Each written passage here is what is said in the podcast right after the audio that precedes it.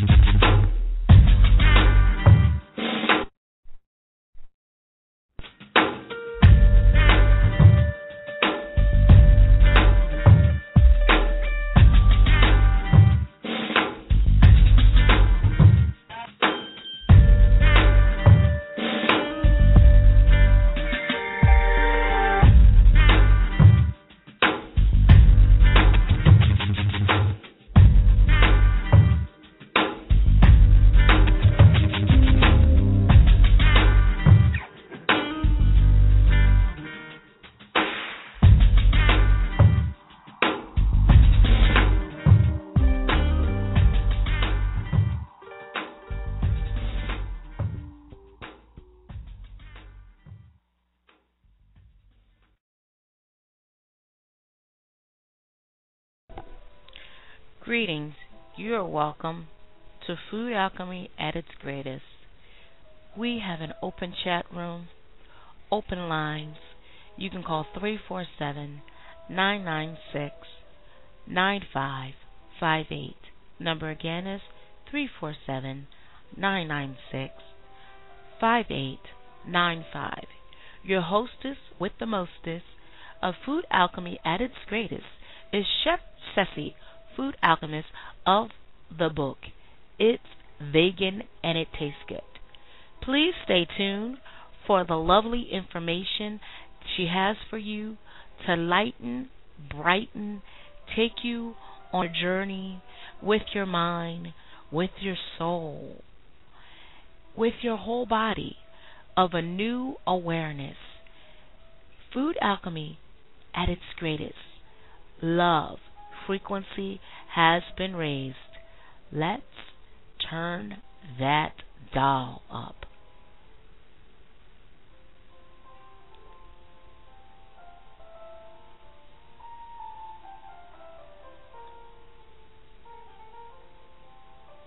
Now to our host, Chef Ceci.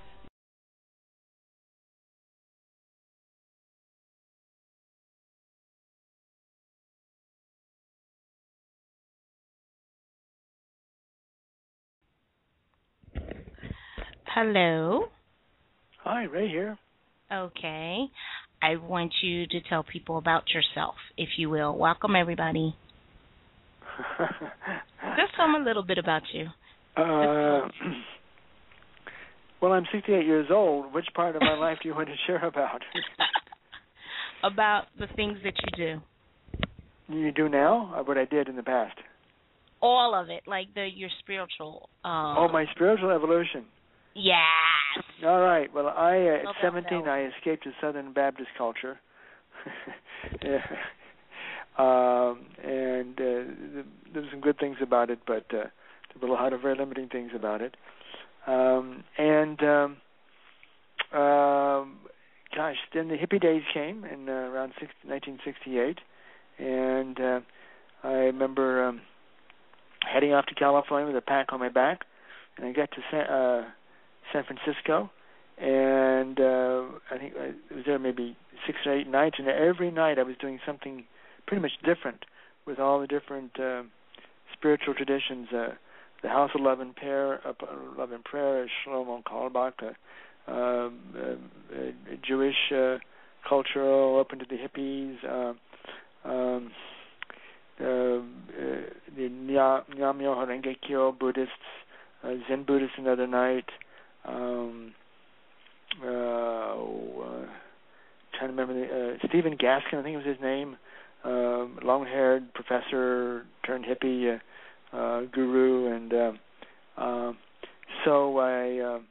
really had a chance to uh, to to taste the the new uh, the evolving possibilities uh, of East West in San Francisco in uh, 1968 right in right in the middle. Well, sort of already peaked its hippiness, uh, or, or the flower childness, and um, um, did my journey uh, around Mexico. And worked as a tree planter and a migrant fruit, uh, fruit picker, and uh, and uh, eventually um, and back up in San Francisco to live, uh, 1973, and um, well, my sexuality development or sexuality um,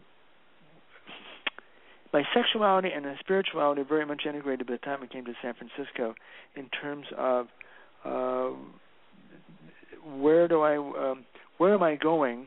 And we you know this is the sexual freedom days uh, um, uh, and uh, I uh, at one point in time I was uh, studying Tibetan Buddhist uh, center, and I was also teaching and, and studying at the Institute for the Advanced Study of Human Sexuality, a graduate school in, in human sexuality, and uh, I felt a, I was really really drawn to to what I was calling a reintegration of spirituality and sexuality. Um, and although most of my teachers uh, in the spiritual traditions uh, did not talk much about sexuality, um, uh, but still they were talking about energy, as some of them were.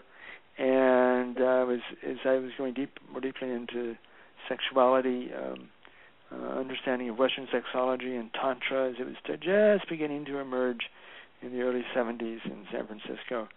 Um, I mean, the Western variety of this tantra. I like that. Yeah, it's a, definitely a Western variety. Uh, but then again, at the same time, I was studying with a Tibetan Buddhist Lama who was Vajrayana Buddhism, or also known as Tantric Buddhism, and he only talked about sexuality once.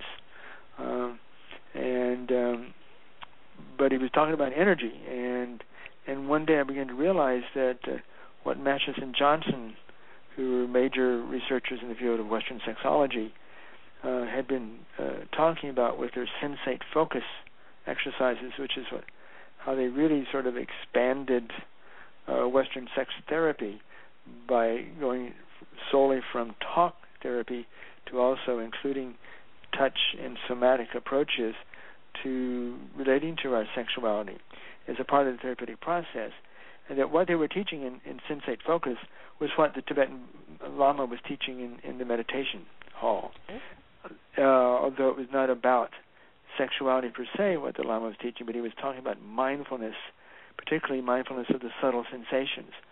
And, uh, and in many ways, um, the sensate focus exercises of Masters and Johnson were uh, mindfulness of the subtle sensations, uh, tactile sensations in particular. So Mm-hmm. one day I suddenly realized, oh, the, what Western sexology was teaching in these exercises was really uh, Buddhist mindfulness, uh, and uh, so it was part of my journey into um, reintegrating the spirituality and sexuality. And uh, I get to know a number of awesome people, both men and women, uh, in a number of years. There were being in San Francisco starting in 1973, uh, and eventually I published a book, uh, what envisioned, edited, contributed to, and published a book called "Women of the Light: The New Sacred Yeah. Prostitute."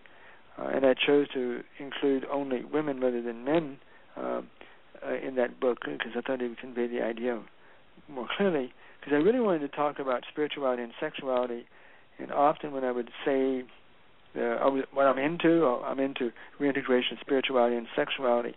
It was like the words would go in one ear and out the other ear of most people, and I thought I needed to convey that differently. So, um, what was happening in the in the 70s, uh, in early 80s, um, in, and 80s in San Francisco, were a lot of people into their deep into their spirituality, but also uh, cutting edge around sexuality, um, and uh, um, so I asked nine women uh, to write their personal stories about how they came to do what they do, uh, and it was uh, they did hands-on sexuality uh, as well as talk sexuality with clients, uh, and it, every one of them was very much into their spirituality.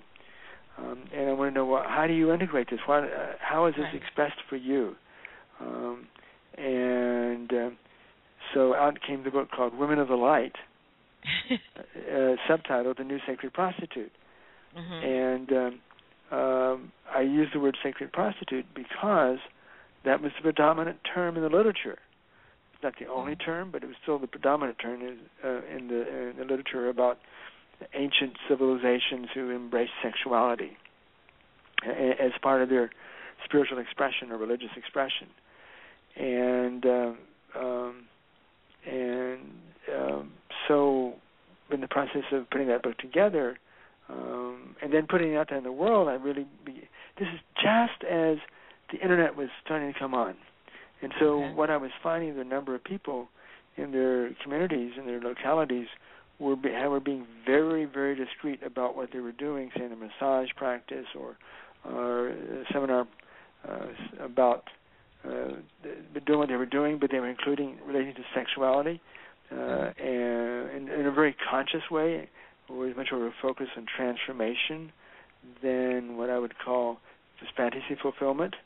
And there's nothing wrong with fantasy fulfillment, but sexuality is incredibly powerful, and if we approach and relate to our sexuality, our sexual energy, our sexual expression in certain ways, uh, I found it can be an uh, awesome, uh, meaningful, and very valuable way of uh, of of growing, uh, of growing spiritually, of growing as a whole being, as a whole person, and um, so uh, what I began to realize when that book came out, because it came out just as the internet was starting to pick up, and people were starting to um, relate to each other, uh, uh, and there, so that there were a number of people who were very quietly, discreetly in their community doing something around sexuality, becoming much more from a consciousness, transformative, quote unquote, spiritual point of view.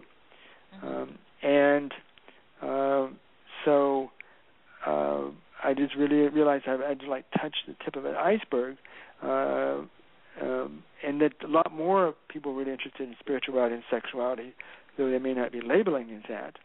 Right. But that was really um, um, that, that was uh, uh was meaningful for and interesting uh, of interest to people, uh, particularly practitioners, and so eventually that evolved into uh, finding that I wanted to change the word sacred prostitute because mm-hmm. I would say sacred prostitute, but not in the way you think of prostitute. Okay. Uh, and and there's nothing wrong with someone being a sex worker or prostitute. Uh, right. It's just that what I was finding that many of these practitioners were not necessarily were, were approaching what mm-hmm. they were doing uh, in a different way than say the typical sex worker. Uh, and they're making huge generalizations now. I'm not saying one is superior, I'm simply saying that one is there, there are differences. And, the, uh, and of course, there's wide variation in these quote two categories that I'm talking about. So I felt like if I could find a better term, um, I would perhaps be able to convey more clearly what I was trying to say, okay. but what I was meaning. And I sort of happened on this term, sexual shaman. And I began to feel that that was really in these ancient cultures where there were priestesses and priests, uh, high priestesses and high priestesses doing um, ceremony around sexuality, uh, often in what we would call now call fertility re- religions. Um, they were doing ceremonies that sometimes involved sexuality in some way, um, and uh, that really what they were able to do is what sh- they're, they're basically were shamans that somehow were relating to sexuality conceptually, energetically, or perhaps even physically. They're not necessarily physically, but still there was a, a wide berth there, wide range, and so I started to use the word sexual shaman to convey that, and so that, and now my main website is entitled sexualshaman.com. Um, uh, so I don't know. Does that sort of give you a sort of quick sum up overview? yes, it does give you a quick up sum up review. But I also wanted to get in what we were talking about, which I um, think is going to really fascinate a lot of people, because it was funny as you were talking. Um, we had talked about the different uh, genders mm-hmm. that we have. And lo and behold, what was on National Geographic? But the same show that I had talked about, which was the different genders and the transgenders of uh, sexuality, or we want to put sexuality, but uh, human or I don't know how to put it, but different species. And they again, they only said five, and you said seven. So I was like, okay, now I'm even more intrigued. So I can't, like I said, you know, I can't wait till this book comes out. But for those that don't know, could you explain to them about, uh, you know, your working and your knowledge of the seven genders? Okay. Well, um,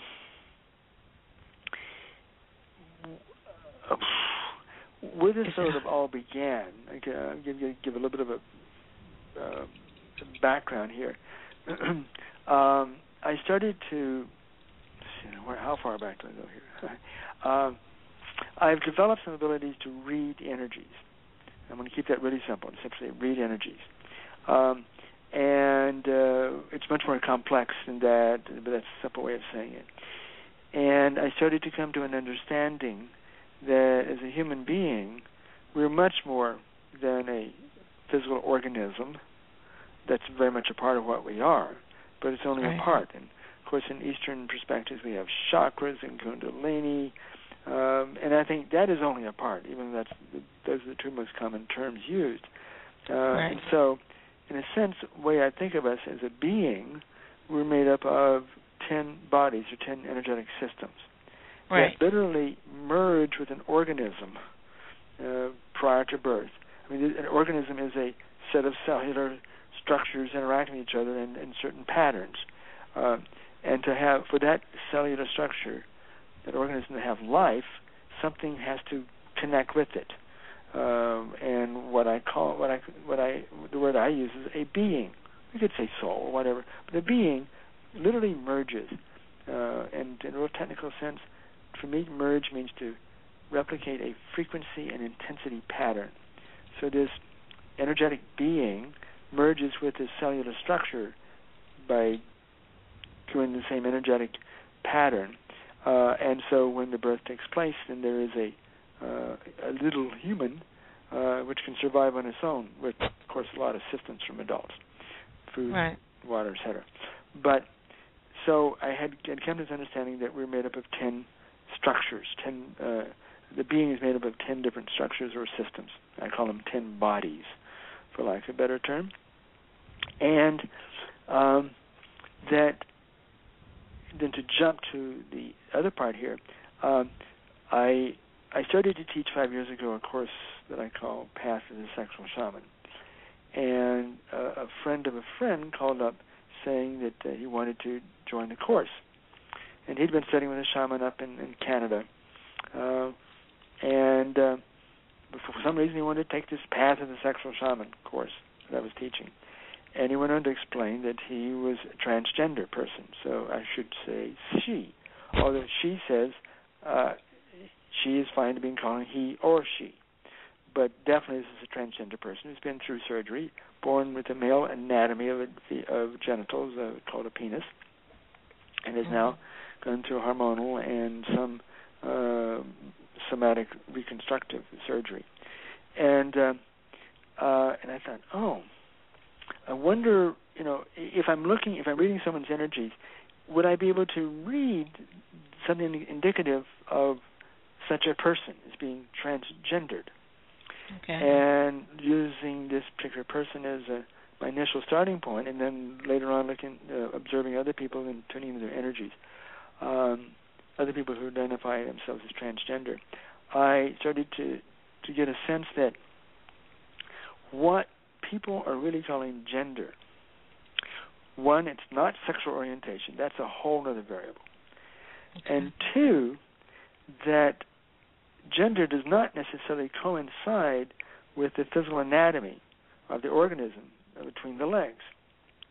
okay. Uh, so whether you have a penis or yoni or vagina, whatever terminology you prefer to use, right. uh, that may indeed be a an anatomical distinction that is in, indeed important, um, but that what when we talk gender, that really is a different structure uh, involved rather than our physical anatomy.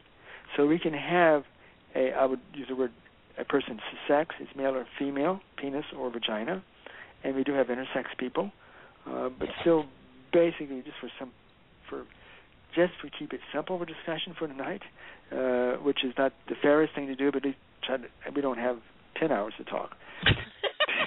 uh, we'll keep it as simple. Basically, male, female genitalia, right. and that I would call sex. But the gender is more about sort of a uh, personality, spiritual um, uh, sense of how they experience and express the world, uh, uh, express into the world. And so, if I start reading know, a person's energy, I said, "Oh, his."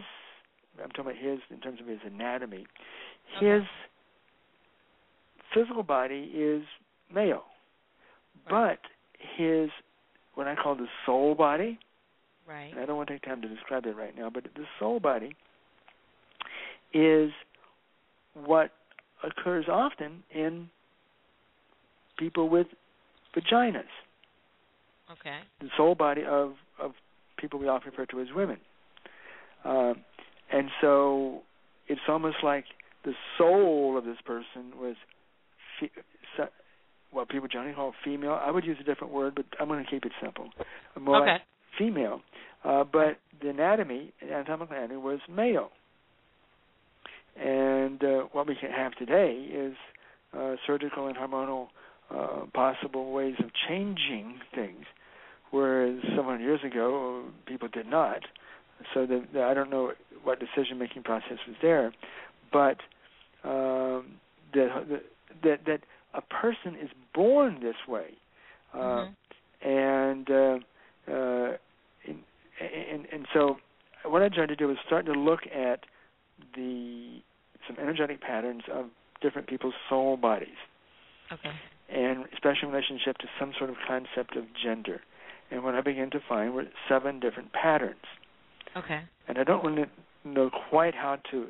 I don't have real clarity on how to, or enough clarity from my point of view of looking at it from a technical point of view. So I look at it more of a personality point of view type thing. And so this is also very relevant for me because I grew up male, basically heterosexual, uh, in the South as a Southern Baptist. Uh, Mhm. I was into the arts, particularly music. Um, I was not a, a jock. I was I was not a nerd, although I liked knowledge. I mean, they didn't have the word nerd at that point. Uh, Right. and, and nerd to me, and nerd is not a negative word. Please, it, nerd is not word negative. It's just sort of general lifestyle focus. Um, and uh, I, uh, you know, I never felt like, you know, I didn't like just like being with the guys all the time. Um, I mean, I really like girls. I rather, I rather be with girls. not not to dress up like a girl or put makeup on, but date them, touch them, kiss them. Uh, okay. and, and I've and I've had sex and kissed men too, but it's just uh, I tell you, the, in San Francisco in the '70s, the best parties were what was called the the bi center, bisexual center parties, where male and female people would come, and we would dance with everybody. Uh, it was just mm, it was a lot of fun, uh, and I noticed I loved to dance with men and women, but I always went, if I went home with someone, it was female. It just happened to be that. Not, I mean, but, but pretty much basically that.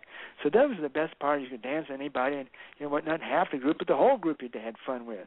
And it was just the freest, uh, openness, just enjoying each other type parties uh, that I've ever really been to. Uh, so that's a little aside there, but still, basically, my lusty attraction has been with female bodies, um, and. Um, uh, I mean, I will add Rubenesque type, especially, but that's Okay. just my personal preference. Um, uh, and uh, and that can change over time, and suddenly someone doesn't fit that category. Say, well, who cares? you know, uh, it's it, it's happening. It's it's it's in, it feels good. It, uh, we have a nice connection. So, so who cares if you're quote unquote my type, whatever that might be. Uh, I never really had a type, but going back to this, the uh, um, I didn't really fit into a lot of that concept of what male is, uh, and and I was also not what I, what people think is female or feminine, and so I never felt like I was a part of that, and so as I began to understand this reading of this soul body, these seven different patterns, I've come up with seven patterns which I I can sort of describe, but the seventh one I just don't know how to describe well yet. So anyway, there's this book out there that's absolutely terrible, terrible piece of caca called Men Are from Mars, Women Are from Venus. I don't know what I can say on this show. You can I- say anything that you want. It's a piece of shit. It's a downright piece of shit. What men uh, men are from Mars, women are from Venus. I said, where did this guy come from? Man, what an idiot. So I said, it's the stupidest, one of the stupidest. I couldn't, I couldn't get past the first several pages because what he was writing. But anyway, so but a lot of people say, oh, what do men want? What do women want? And I, I mean, a little sub note here.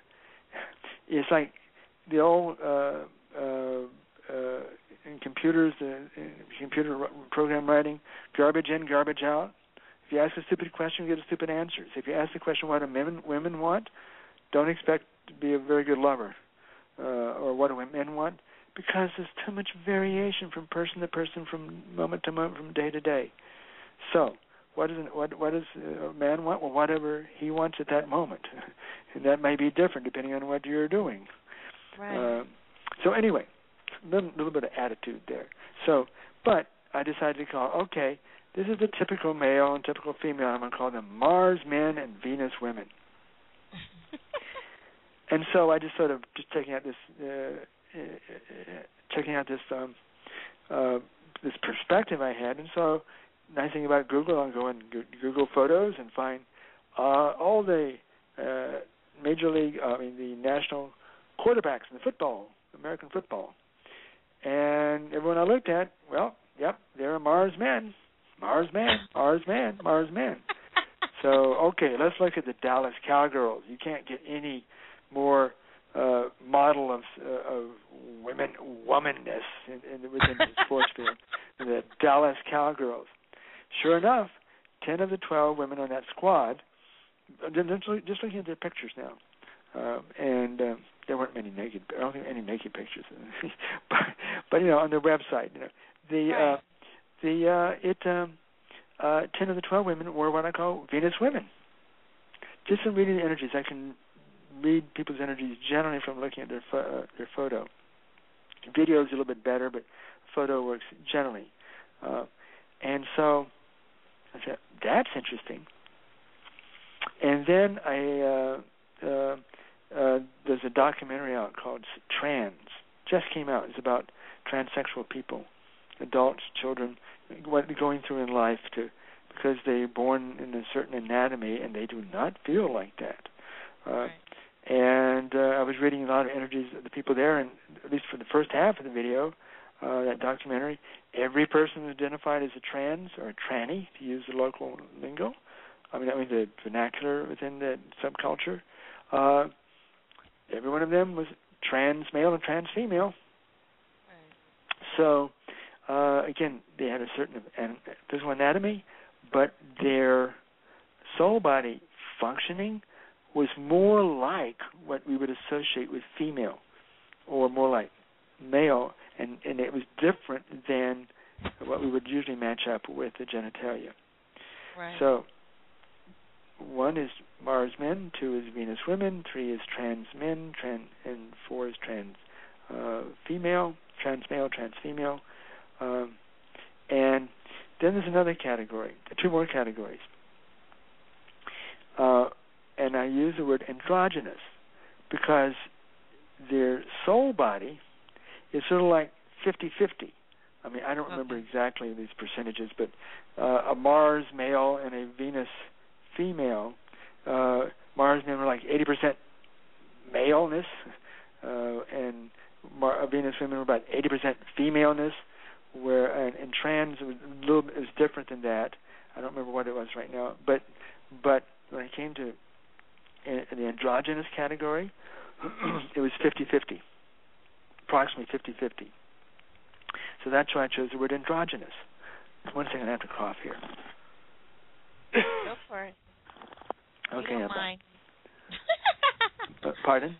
I said we don't mind that you okay, cough. well, I don't want to cough in my headset here. Um, and uh, I uh, uh, and um, what I began, I was watching a television show and kept noticing it was a, a television show about uh, dancers. Um, and there were some good-looking women and some good-looking men. I want to tell you. Uh, and uh, uh, and so I started. Why don't I check their energies? And so almost everyone on that television show who were, were also dancers. They were androgynous male or androgynous female. Okay. So I began to like, oh, that in the arts, music, dance, probably uh, uh, the uh, uh, painting and sculpture, most of those people were the 50-50 category, androgynous. Okay, androgynous. So suddenly we have people into the arts, people in, uh, people in, in, in uh, who are jocks, and into sports. God, it fit right into this old pattern in high school. uh, Okay. uh, and and of course, in when I was in high school, there's no such thing as trans person. There weren't even gay people. I mean, this is in the South in the in the '60s. I mean, I'm sure there were gay people, except it was it was so well so unconscious and so suppressed that Right. there's never even a discussion. Like to now is much more of a discussion. Um, so I mean, definitely, I'm sure, were gay people. Uh, Okay. But I there did- was, yeah. Pardon? I didn't mean to interrupt. We did have a question. Oh. Dave wanted to know about the ten people that you were said were Venus. He wanted to know a little bit more about that. He said the the ten women, like I guess, how did you see they were Venus? Uh, I just read like their energy. Uh, I mean, I, I it'd be, I don't know. I could go into a little more detail, but uh, just to, just I want to sum it up and say I've developed some ability to read energies I don't see. I, Uh-huh. Somehow I perceive, and Okay. then uh, I bring that into cognition, Okay. uh, and uh, it's just more of a knowingness. And Okay. it may be inaccurate, but I, I look at this again and again, over and over, and I get consistent answers. Then I suspect I'm getting more of an accurate reading. Uh, but um, uh, you know, uh, uh, Pamela Anderson, for example, is you know really typical. They're probably the hot babes. They're probably you know, that's you know I'm, I'm over you know I don't want to get too stereotypical here now. That's you know I, I, I, that Right. because it it's it's not 100% 100%. And, um, but uh, uh, uh, I, I can't tell you exactly what is different, other than there's an energetic uh, processing that goes on um, in energetic structures in the in the abdominal abdominal area, which is Right. part of the soul body, Right. and it and actually how it's processing energy can contrast to processing what I call wisdom. And really spent a long time for me to go into my whole cosmology and energetic anatomy, which is not the purpose here. So uh, it wasn't what they did; I just read their energy. okay. And um, so that it, I know that's sort of a woo-woo answer, but uh, no. when uh, that's just but but I've de- I've developed some abilities. A lot of things I can't do, but that I've se- seems to be able to do it. But I've worked at it a great deal for 20 years too. Mhm. So, so th- then we have so then the six categories are Mars man, Venus women, trans man, trans female, um, and then androgynous male, androgynous female. Right. Uh, I'm still using male, female, referring to their anatomy. Uh, it. I wish I could find alternative words, but right now I'm still using that anatomy thing. The Okay. seventh category, seventh category, I don't know how to describe. Okay. It includes both people with both penises and vaginas and vaginas.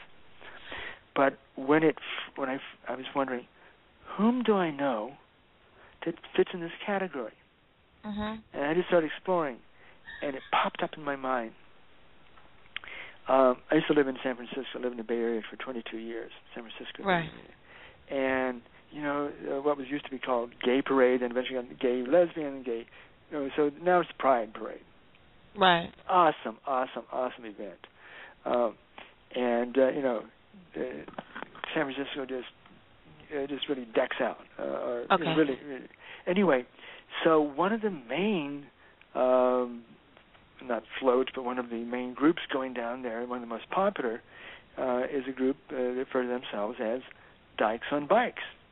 Oh wow. And here you have these boom, boom, boom, big motorcycles with these butch appearing appearing women, often in leathers, and often with a femme, you know, female sitting behind them. I'm using stereotypes now, but this Mhm. I'm trying to convey something, and, it, and it's Right. You're painting a picture. Painting a picture to give you an idea because you know it often looks like that. And boy, everybody goes hog wild. Yeah, you go, girl. You know, uh, so it's celebrating our diversity, our sexual diversity, our appearance diversity. You know, hey, it's your choice, whatever you want. You know, you get someone to agree with you, awesome, go. Um, Right. so, but uh, I a lot of what we would sort of say butch lesbian women fit in that category uh, when I read their energy. Right. Also, Okay. a lot of screaming, queering gay men fit in that category. And then there's some people who are not butch. Uh, they're heterosexual, they're not screaming queens that fit in that category. So I don't, you know, I. So uh, it, uh, but I mean, the screaming queens and the dykes on bikes stand out. Very, you know, is very obvious uh, uh, uh, fitting that category. So, and so we have.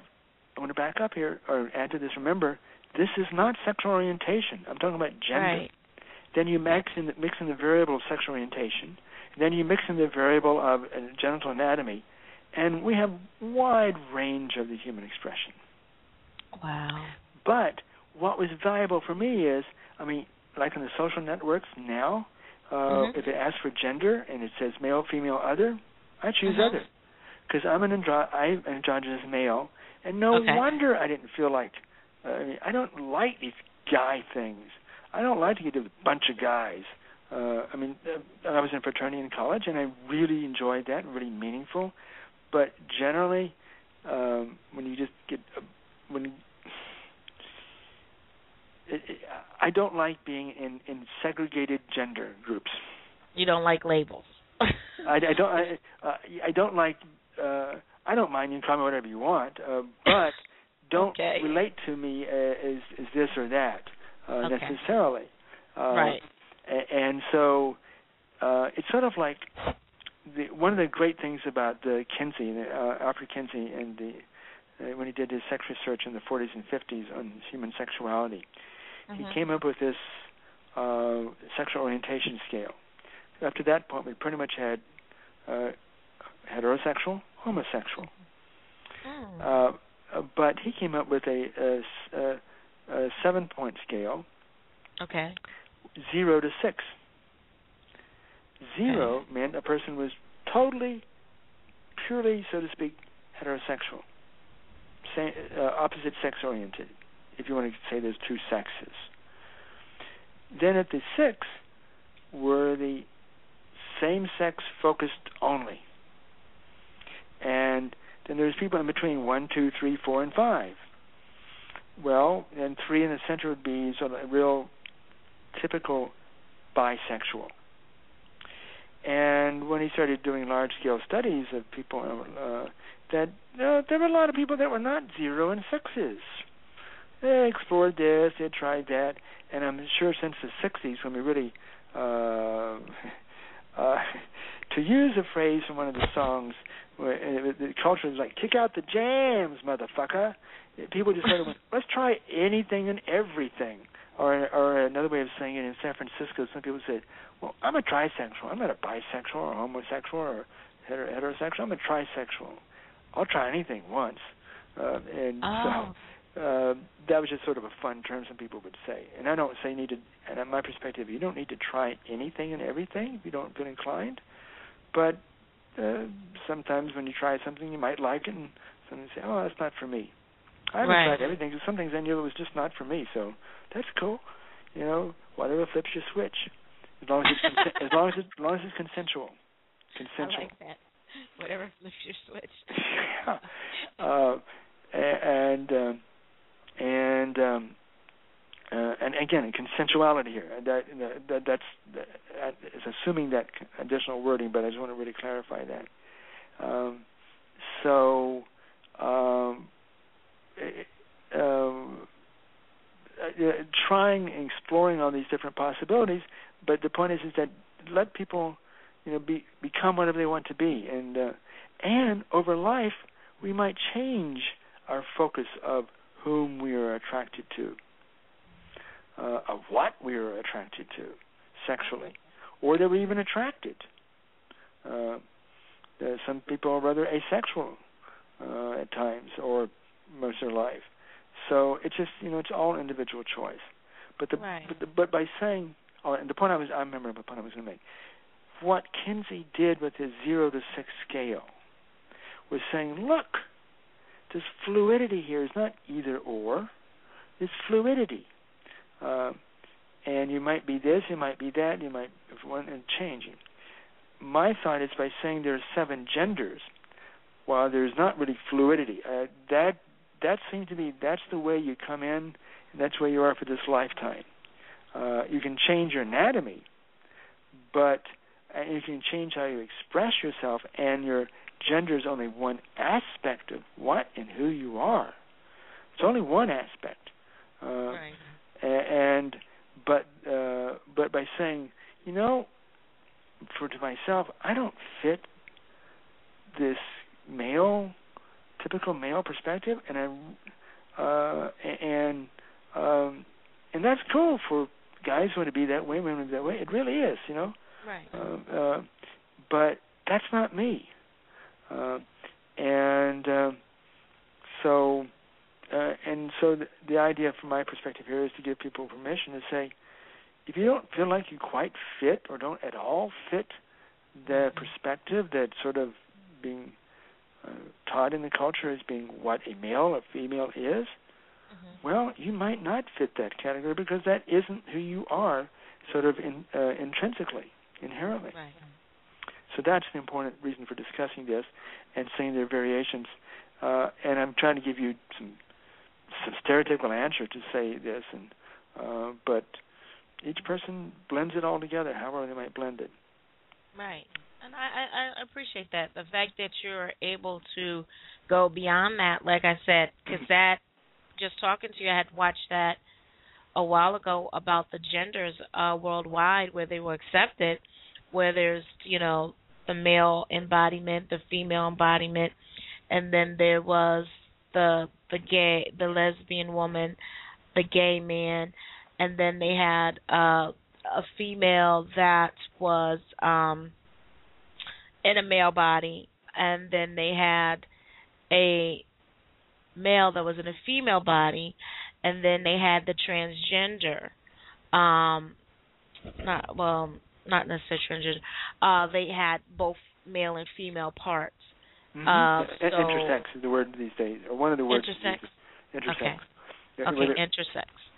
So that like fascinated me. How did they fit in? And then this this other girl on the radio, sh- uh, well, on the show, on National Geographic said that she's what you call a hybrid human. And I was like, okay, a hybrid human. She says because I'm half female, half male, and that's how she could present it. I was like, okay, that's a that's a way of like I guess looking at Yeah. yourself that you're a hybrid uh being if, if Yeah. that's you know that's the way you want to look at it. So I thought that was really interesting, and I like that because I I'm the one I don't like labels um, at the things I do or what I do uh, for helping people, um, and because that's all they are is labels. You know, uh, do they do they help define or do they define who I am? No, exactly. I don't yes. think so, and that's what we need to take back. Don't let what others say you are define who you are. You be more than that and then some. Yes. Uh, you know, just create your own little bubble. You know, like uh people say, well, you know, Ceci, you're handicapped, and because you're handicapped, you should be blah blah blah blah blah. No, I don't let my handicap or my disability define who I am. I make who I am because my handicap is not who I am. But that's the label that the general public has given me. Uh, you're disabled, you're handicapped. I I don't accept with that, and I will not um, go for that. Yeah. So yeah, you know, and because there's so much charge around sexuality, and especially because uh, there's a lot of severe bullying around uh, for, for young folks, which is Right. you know, and we get to be more adult. We have we have a little more freedom to, uh, but as a young ch- person, it's really it's really horrific that um, that uh, the, the what appears to be an extensive amount of violent bullying, particularly people who don't fit what people think is the right gender or right sexual expression or sexual orientation. Okay. I have a situation for you. I know that you love surprises. Yes. I, I What's his name? What's his name? no, it's not a name. I had um I would like to say a child that was in dear to my heart. And um her and her mother y- used to be very very close at one time. And this young lady um was watching her mother, you know, her body develop and was curious about her body and liked her, you know, was really expressing herself like that. And the young lady was only 10 years old. Uh the mother was very uh put off on it. So she gave her gave her to me to be my godchild. Um in other words, for me to watch over her stewardship, if you will. So she was having issues because the daughter was saying, "Mom, I like your breast, I like your body, I like the curves of your hip, I like this, I like that." Mom became uncomfortable, and then she says, "I don't like boys like girls like boys," and I guess I didn't realize at the age of ten that you thought about boys in that way. You know what I mean? You punch, you hit. Back in my day, you punch boy. Oh, I like you. Oh, slap, slap, kick, kick, or whatever, whatever. You know. Not me. I didn't like that at all. but she began to say that she was interested in girls in that way. She didn't know how to express because everything was heterosexual in her her mind and the mother didn't know how to deal with this even to tell the father that the daughter was going through this struggle. But she brought it to me and I was like okay um how do you deal with that? And I said you accept her for who she is no matter what. Yes. whether she's you know going to be gay if she's going to be whatever like whatever she feels go with her. She says but how do I explain that to my husband? My husband wants a little girl, she's a little girl, and deal with that. And I said, so what's more important, damaging her emotionally and scarring her for life? This is what I, I really seen it as. Now, I might that might not be true, but I see you're scarring her for life to be what your perception you want her to be, and you're not allowing her freedom. How would you answer that question for that mother to help her daughter feel free to be herself? Well, my my focus is energetic. I'm I'm also I'm not a therapist. I'm a, a certified sexologist, but I'm not a therapist right. and counselor. Uh, and I know nothing about children. At a very young age, I knew I did not want to have children. So, okay. so I you know it's really easy to sit back here and say, oh, just accept them the way they are. Well, that's you know that's nice and easy to say, but in right. the real practical world, I don't really know what to um, what to do with that, other than you know you know, say, cool. There, this little girl is interested in uh, little uh, other girls. Cool. So, you know, you know, so like, you know, that's all. You know, perhaps I would say. Right. Uh, but I'm just more of a just another uh, you know friend of the family. Uh, um, but I don't know. I, you know, I'm I I I'm not I, I don't feel qualified to answer that. But uh, with any degree of knowledge or experience. Um, I will say that w- when I read someone's energy that I find is a, a, a trans person, mm-hmm. I usually tell them, uh, j- just in case they were had some concerns about themselves. Say, look, when I read your energy, this is what it comes out to read, and you know, and just want to say that. And if that's what your experience is, well, that's fine, because that's where you are energetically just to try to be supportive is saying, you know, be yourself. Because when I read your energy, this is what I see, and I've been right every time. Wow. Uh, okay. Uh, and, and, and uh, I haven't done that often, but the point is that's just sort of a, but that's with an adult. Uh, with right. a child, I don't know.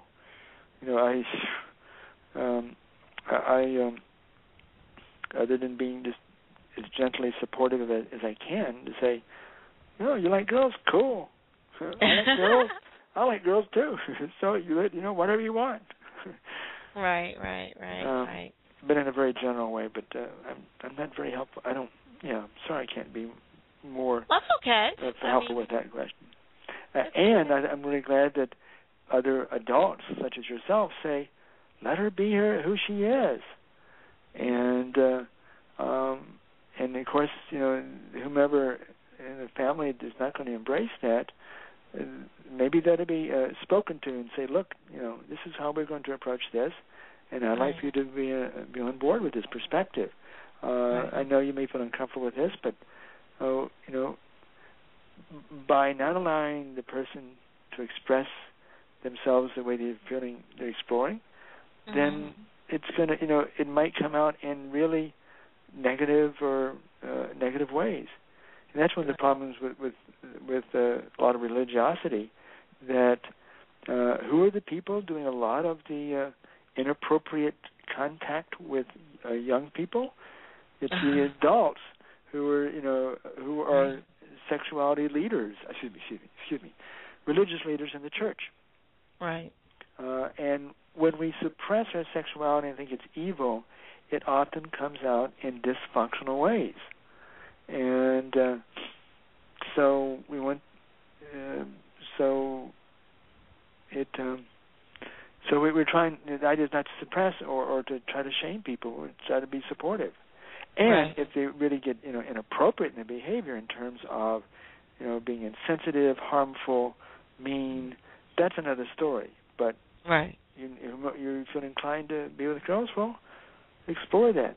And you might have a tough time finding another female who is mutually. Uh, now, but things are changing today so much, so much because people are much more out there. I get, but I'm not around young people and teens. I I don't know, but it sure sounds different. Yes, than when I was growing up. I mean, like I said, homosexuality was not even, it wasn't even known in in my Richmond, Virginia high school. I mean, I don't think there's even hardly a word for uh, a, a gay person at that point. Right, right. Don't know how they came up with those names, but I'm sure there's a story to tell. Yeah. I'm sure there's a story to tell. So, um, oh, see, see, I understand. Like where, where is a friend was sharing in a room. A neighbor girl left home school for over a year, likes girls and boys, and her father ran off because her fear of him finding out until she was 18. She hid this, and sometimes I, I know about stuff like that, and it's very destructive for that child. They start developing self hatred Yes. and everything around them is shameful because they can't be themselves and that's that's sad it's i don't know it's it's sad yeah. and that's But that's what i'm saying I do want to give you some, a little positive story here. I just happened to be uh, on the internet. I watched uh, a a segment from the Today Show. I think it was January 1st, at the beginning of this year. Um, that a, a mother and child were there, and the child they they had just come out with a book called Princess Boy, and it was this little, oh, he's probably six, seven years old boy, seven, eight maybe. Um, and he wanted to when he went to school, he wanted to dress in as uh, dress up as a girl, as a girl. right Um, and the, it was really disturbing to parents about what to do. But the little boy's a little bit older brother said, "Mom, just let him do what he wants to do." so at least the way that the parents uh, were saying this, it's sort of like the wisdom of his little the, the, the little brother, a little bit older, saying Mhm. he wants to dress in dresses. Well, cool. You know, just let him do it. right Uh, and, and so this was actually when I read his energy. This was a transgender child. I mean, Mhm. people really come in into the lifetime this way, pretty much. Uh, this is my observation at this point in time. It's not like Right. they learn to be this. It's like this is. And of course, there's various degrees of this. I'm, I'm oversimplifying it. And so, eventually, um, I think, some um, self-published a book, and then some major publisher picked it up, called Princess Boy, about Mhm. a little boy who wanted to dress like a princess and go to school. And, uh, and it was really great that a major publisher would put this in major bookstores around the country, but other other children's book to say, "Oh, here's a little boy who likes to dress up in dresses. mhm He's a princess boy." So there's indeed some changes going on compared to 30, 50, 80. Well, when I grew up in the 60s and 50s and 60s. well i understand because that that also reminds us everybody was there was a celebrity that lets her um boy wear skirts. And they made a big thing on the radio about that. And then they had uh they were looking at the celebrities how uh some of the girls wanted to cut all their hair off. And uh you know that was a big thing. They were saying well you know what is she trying to prove? Because we're told oh well girls are supposed to have long hair and supposed to be flowing. So then again that's another thing saying that's an image that we're supposed to project and I don't feel that is for me that's not right um because this is what they want to do. Um grow your hair don't grow your hair cut your hair off. I mean this is what makes you you. Yes. and um a lot of stars are actually speaking out about that um which is very interesting because they're allowing them to be themselves which is phenomenal if you can if you have the guts and the courage to do that because it does take a lot. Yeah. if you know what I mean And, in some circles, it's being embraced.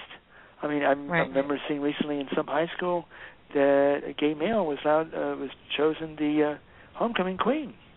All right. Well, okay. Yeah, I mean, it, there, there, uh, the, the the times are uh, changing. I mean, but it, I mean, it's not everywhere, and you know, in certain specific situations. But it means that parents, teachers, principals, school boards uh, need to be behind this. Say that this is uh, uh, this is okay with us, right. and right. uh, uh, and to allow people to be this way, right. to embrace that, and and to give information for people to say, look, you know, other people are sometimes similar to you, sometimes they're different. Right. Right. and to to not only tolerate but to appreciate the difference. Uh, here in Tucson, uh, every autumn we have a we call it Tucson Meet Yourself. Uh, started, started by an anthropologist about 35 years ago, where all the different cultures um, uh, and even religious groups come together and they have their food booths and they have their uh, dance. Uh, and it's not sponsored by Budweiser. it's a community event where we celebrate our diversity. And you go there and you just pig out because everyone has such good food. Oh, you know, I I can't possibly eat all that I want there because you, you know you have from co- all around the world countries, and these are just like local clubs, the Swedish club, um, or the Buddhist temple, um, serving Thai Buddhist food, um, and so events that acknowledge our differences and celebrate them, and we live together. That's so important to Right. to, to celebrate our differences. Uh, I don't know. I mean, I get bored. I love San Francisco. Because there's so much diversity. I get bored. I grew up in the South where there were white folk and black folk. and and that was cool, but you know we were pretty segregated, uh, very segregated at the time. Uh, Right. And uh, I go to a place like San Francisco. Yeah, Asia, Africa, um, uh, Philippines, South America, Mexico, Canada, Sweden. Right. Yes. Smorgasbord. Yeah, I- I'm I'm I'm so bored with the same old same old. Give me some diversity, please. But you know, that's you know my cup of tea. I love diversity. and that's good because that makes you who you are and make you unique and make you so special to other people that you're able to get in that diversity and just flow with it and not being afraid. There are people that are afraid uh to you know that I was told that people are afraid to even touch other people because of the diversity. Well, you know, um just like, oh well, my friend had told me um back in the day her friend says, well she had a another friend and her friend says, "Well, if I rub you, will I turn chocolate too?" I thought that was cute. yeah, I mean, and and But- the person it was a serious question too, probably. Right. Well, you Yeah. know, because that's what they were taught, and Yeah. It's like, wow, okay, okay. Like someone says, well, if because you're paralyzed, if I touch you, well, I, is it contagious? Are you serious? And and that's my thought. Are you serious? If you touch another person because they're this or that, that that's their train of thought, and it makes me think, where did you get this thought? Where did it come from? How did it develop? And then it it spins because they've only seen certain aspects of life and not a full abundance of life, and they haven't been exposed as much. So they're going to, you know, ask the question in their head: Is it contagious, or can I get Yeah. it, or you rub off? Um, my friend actually had somebody lick her because they said, "Cause you're chocolate, do you taste like chocolate too?" yeah. I like I like vanilla sex, but I don't taste like vanilla. Oh. well, let, let's talk about the sexual shaman some here. I mean, Okay. I, you know, anything you want to go into that because that that that's really where I think that uh I may have some. Uh, so I've done, a lot of thought and for reflection and uh, um, the, around that perspective. Uh, do you have any anything you want to go into around that topic? Yes, I do. Um, you were talking a little bit about it, um, and I like the fact that we said that it's just not about um, like everybody think it's getting down to the nitty gritty, and it's more of a spiritual realm. And you do. I like that your past. You went in the past regression. You were talking about with the gentleman for workshops that you did, Um, I've never heard of that um, kind of workshop. Like I said, I've only Quodoushka, Chuluaqui Quodoushka trained, Mm-hmm. um, and the training that I got for tantra, I I know it's wrong. Uh, from my my being because I know it's supposed to be spirituality, but tantra is so expanded. And I like that you went as far as the Tibetan to bring it for uh, the shamanic sexual being that you have. Well, I just I blended a lot of different traditions uh, uh, together with my own blending because no one was doing it for me. So I had to say, well, if I want to understand this, I've got to look at this and discover for myself. and so there are many different teachers and different approaches, um, and um, um, uh, and so that this has been my, my own particular path. Uh, um, um, why don't uh, uh, something might one of the, uh, can I tell you why I use the word sexual shaman? Sure, go for it. Well, first, I'd like the term just simply because it sounds so good, the alliteration of sexual shaman. Uh, technically, the way I would more accurately language what I'm really referring to would be orgasmic shaman, but that doesn't make a whole lot of sense. So sexual shaman is intriguing, and it has alliteration. But I really started to use it. ori- Originally, started to use it because I was looking for an alternative term to the sacred prostitute to try to convey uh, what I wanted to talk about. Um, and since the word sexual shaman was not really, it was, some people had used it before, but it was never a term that was out there and defined. So by coming up with sort of a term that's not that well used or often used, I get to define it myself. And so what I came to understand is this. Um, um, try to lead into the, how I, why I would even use the word sexual shaman, because it does not mean one has necessarily has quote sexual interaction in a, of a physical manner with another person. Um, one could, but it is not at all necessary. This whole process of reading energies, that what I begin to understand and observe myself and other people is that when we have an orgasm, uh, and there any and there are different types of orgasms. Most people are thinking about the sexual orgasms, uh, but in a lot of New Age sacred sexuality, tantra, Quodoushka context, people are also starting to talk about energetic orgasms, which are very explosive, like sexual orgasms. Uh, it can be very pleasurable, can happen in a sexual context, but they also can happen in a non-sexual context uh, without doing anything that looks like sexuality. Um, so there are a variety of types of orgasms, which we might want to go into a little bit later. Uh, Okay. But, but the um, when we have an orgasm of any kind that most people would think of as an orgasm, that literally, I talk about these ten bodies. Four of these bodies, uh, which are really sort of the movers and the shakers of those ten bodies, four of these bodies sort of like light up, so to speak, and they literally merge with another person. By merge, I mean uh, replicates another person's frequency and intensity pattern temporarily. So, in a sense, when two energetic systems have a commonality of the same frequency and intensity, they temporarily become one energetic system from a functional point of view. and if you have a, a person who is doing, uh, when they have an orgasm, they temporarily merge with another person all four ways of these four bodies. that then I started to observe that, given that idea, now let's go to the related idea. When I was reading the energies of traditional shamans, I'm now referring to Native American particularly, to whom I got to know personally here in the American Southwest.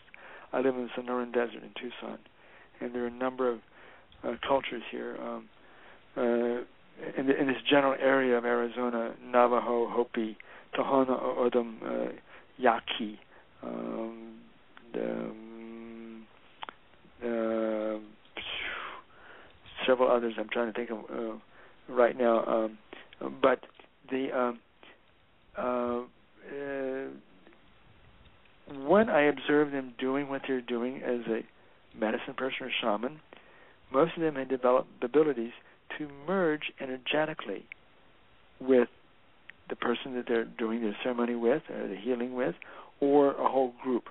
They could merge Mhm. energetically. That somehow they get their energies to vibrate at this same frequency and intensity as all the people in the group or the individual patient or client Mhm. in the healing session. I mean, just from reading my reading energies, that's what I began to observe. Right. But most shamans only merge one way, or one particular body, what I call the light body, which is the most common type of body that is used in what some people might call healing. Okay. Uh, and I can explain that more, but again, that's going to get a little technical. So, in an orgasm, we merge with four bodies. Okay. Most shamans merge with only one body, but Mm. some really masterful shamans, um, uh, as I begin to, I, actually, I've never. These all been on uh, on documentaries and videos. When I Mhm. would read their energy and they're doing their ceremonies, they would merge with the person doing the healing with four ways, all four ways. Wow. Which, while they're not doing sex, Right. they're doing the same type of energetic relating to another person as Okay. uh, because they're developed energies and they're doing their ceremony and they're doing using their intent. Uh, they merge all four ways. Whereas an orgasm that happens for anybody, anybody, everybody when they're in Mhm. orgasm. Right. So I began to realize because when I was starting to teach people, before I realized all about this, that I was teaching people in my Path of the Sexual Shaman course to merge all four ways at once. Wow. We, we do energetic ceremonies to to develop that ability. Not as powerful as a shaman necessarily, but at least you start develop that as an ability to some extent. And to and you can do this simply by doing a meditative or ceremonial focus of your Mhm. energies. Um, and it's the same like phenomena as a as a, an orgasm, including a sexual orgasm. So Right. I began to realize that what I was teaching was to be similar to what happens in an orgasm uh, by merging with someone else all four ways. And so, from my point of view, if some someone that's a shaman, and I do have a specific definition, someone Okay. that's a shaman uh, can merge all four ways. Technically, they fit my characterization of a sexual shaman without having to do any sort of sexual activity. And I Mhm. find that when a shaman is able to merge all four ways, he or she often seems to be able to facilitate greater transformation than when a person is only to mer- only able to merge one way. Right. That's a relative that is perspectively. So, um, uh, so, I mean, what I was teaching people is to merge with someone similar to what happens in orgasm, Right. but in a non-sexual context. However, when you do this with a lover, uh, Mhm. I have another class I call uh, uh, shamanic tantra. It's Right. about meditating with your partner and merging all four ways. And after you focus on energetically being present and merging all four ways, then you make love. So you bring this more integrated state uh, of union, so to speak, with your partner before you actually enter into sexuality. And Mhm. what people often uh, sug- uh, say that happens is their experience uh, is more orgasmic, or their orgasms are deeper or stronger. Um, though that's not the, the the reason for doing it, but that has been the outcome when people use um, uh, to do this type of a focused ceremony before they they do their actual you know love making of friction you know rubbing bodies together so um i use it sort of in a um ed, uh, teaching way to say look we can merge with plants animals crystals uh, other humans in all four ways. And it not be at all an erotic experience but we will have a deeper connection with the person when we do that. And uh, um, so uh, that's one that's one of the reasons I use the, I mean several of the reasons I use the word sexual shaman. Another reason is um, I found people who are contemporary people into shamanism. I mean, people who did not grow up under res or within uh, shamanic culture or like Right. Native American culture. A lot of people have gone into shamanism as an approach. Um, and what I'm finding, though, because I've been to some conferences, people who are contemporary shamans, there is a real disassociation with sexuality. And uh, um, I once uh, I was a vice president of an organization called the Association of Sexual Energy Professionals. It no longer exists now, but we put together a conference, and I was chair for this conference entitled Shamanism and Sexuality. And I actually went to a conference on, for contemporary shamans to meet people and invite them. Well, come present at our conference. We got some really good presenters to come from that conference to present at our conference uh, six months later on shamanism and sexuality. But I went back to that organization and said, we'd love to put an ad in your journal about this conference. Mhm. They refused. Mm. Even though some of their own presenters were presenting in this conference, and we had PhDs presenting, this was a professional conference. This Right. was, was not a, uh lifestyles convention where everybody came together and you know had had sex all all day long. Some people maybe stayed in the room and had sex all day long, but not many. Most people were there learning stuff from each other. Uh, and it's cool if you want to have sex all day long, but we didn't do it in the group context. um, and so I really found, like most professions, were not into sexuality. They're really fucking uptight, literally, uh, and did not want to have to deal with the public thinking that, that shamans related to sexuality. And if you want a formula for creating uh, uh, inappropriate behavior among practitioners, then don't talk to them about sexuality because when you have a, a close connection with a client or a group of people, and you don't support people in learning how to make choices, because it is really easy in a intimate situation in therapy and counseling, uh, in educational seminars to find this oh yummy connection with someone, but it doesn't mean that they necessarily it's appropriate to do sex. It doesn't mean it's Right. inappropriate necessarily, but there's a lot of unconsciousness. So what happens is people say, "Oh, I shouldn't be doing this." They suppress it, they suppress it, suppress it, and then it comes out in quote perverted ways. Right. And so many professions are trying to put their head in the sand around sexuality rather than supporting their uh, practitioners in being Mhm. conscious about relating to this question. Uh, Right. What's appropriate? What's inappropriate? Uh, uh, because it's different for different situations. Uh, and I'm not saying choosing to be sexual with a client is wrong by any means, but most people are doing it very unconsciously. Okay. And so my concern is that that when uh, contemporary shamans who are above the sexuality uh, issue Mhm. will, would eventually in the long run create more problems in the profession because they're not willing to deal with the issue. Okay. So a lot of contemporary uh, excuse me, contemporary shamanic practitioners um, really are just uh, are really uptight about this to the point where they one of the organization did not even want to put an ad in for another professionals uh, or um, conference. So that's a little side point, but that's the reality. That's such bullshit out there. People are uptight about sex. You think if we I talk about sex, everybody's going to be fucking their brains out in the middle of the of the conference. Ah, Good luck trying to make it think so. happen. It's not easy to turn a group into an orgy. It's possible, but it's not easy. they're, they're, they're, they're, they're just afraid. Oh my God! If I talk about it, I'm gonna I'm gonna go berserk.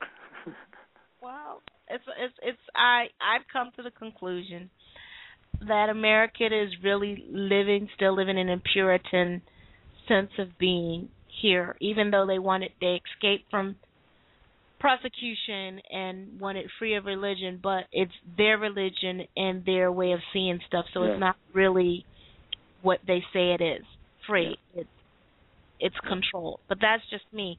But I wanted to get into about the different organ orgasms and I'm I know about a lot about different orgasms, so I want to see if we match together about the different orgasms because um there are several kinds of different orgasms. Okay.